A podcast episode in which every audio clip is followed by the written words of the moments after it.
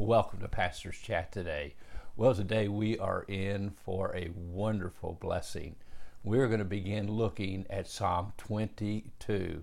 Many commentators have said about this psalm that this is a psalm that stands about stands above all the other psalms when it comes to the prophecies concerning the death and resurrection of the Lord Jesus Christ.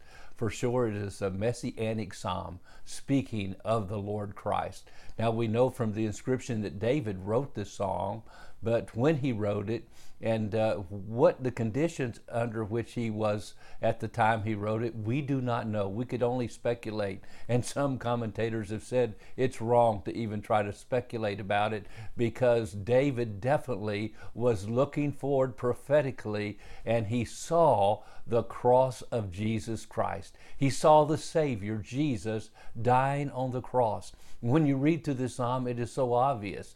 Matter of fact, verse 1 My God, my God, why have you forsaken me? Jesus on the cross said, Eli, Eli, Eli, lama sabachthani, which is translated, My God, my God, why have you forsaken me? Jesus quoted this psalm on the cross. Matter of fact, many believe that Jesus quoted this entire psalm while he was dying on the cross. And uh, we, as we read it, it's like we're on holy ground. Spiritually, we should take off our spiritual shoes as we enter into the sanctuary of Psalm 22, where a thousand years, a thousand years before Jesus was ever born, David clearly sees the cross. You read verses like uh, uh, all who see me ridicule me. They shoot out the lip. They shake the head saying he trusted in the lord. Let him rescue him. Let him deliver him since he delights in him. We know that's exactly what happened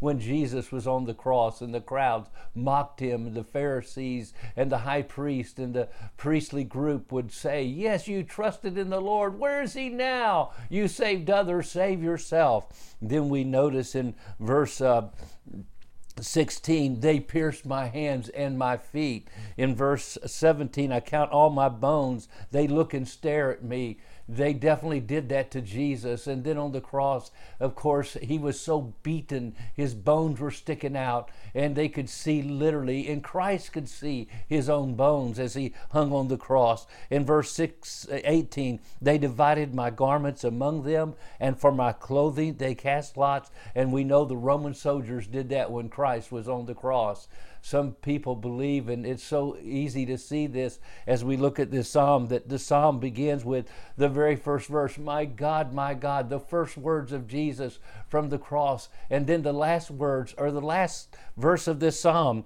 they shall come and declare his righteousness to a people who will be born that he has done this. Some say in the original Hebrew, it literally says, It is finished. The first and last word of Christ on the cross of the seven sayings are the beginning and the last verse of this psalm. Oh, how interesting this is. This is a psalm, of course, that we see the darkness of the cross, and then we see the glory of the resurrection of Christ. We see the sufferings of Christ, and then the glory that should follow we on this in this psalm will see as we read it and study it we'll see the spiritual the emotional the physical the psychological sufferings of christ on the cross like we will not see anywhere else in the Bible. We see the inner soul of Jesus as he dies on the cross in our place for our sins, taking our sin upon himself, taking the curse of God upon himself in this psalm. So let me, in these last few seconds, read the first five verses of Psalm 22. My God, my God, why have you forsaken me? Why are you so far from helping me and from the words of my groaning? Oh, my God, I cry in the daytime, but you do not hear, and in the night season, and am not silent. But you are holy, enthroned in the praises of Israel. Our fathers trusted in you. They trusted and you delivered them. They cried to you and were delivered. They trusted in you and were not ashamed. Then verse 6 But I am a worm and no man, a reproach of men, and despised by the people.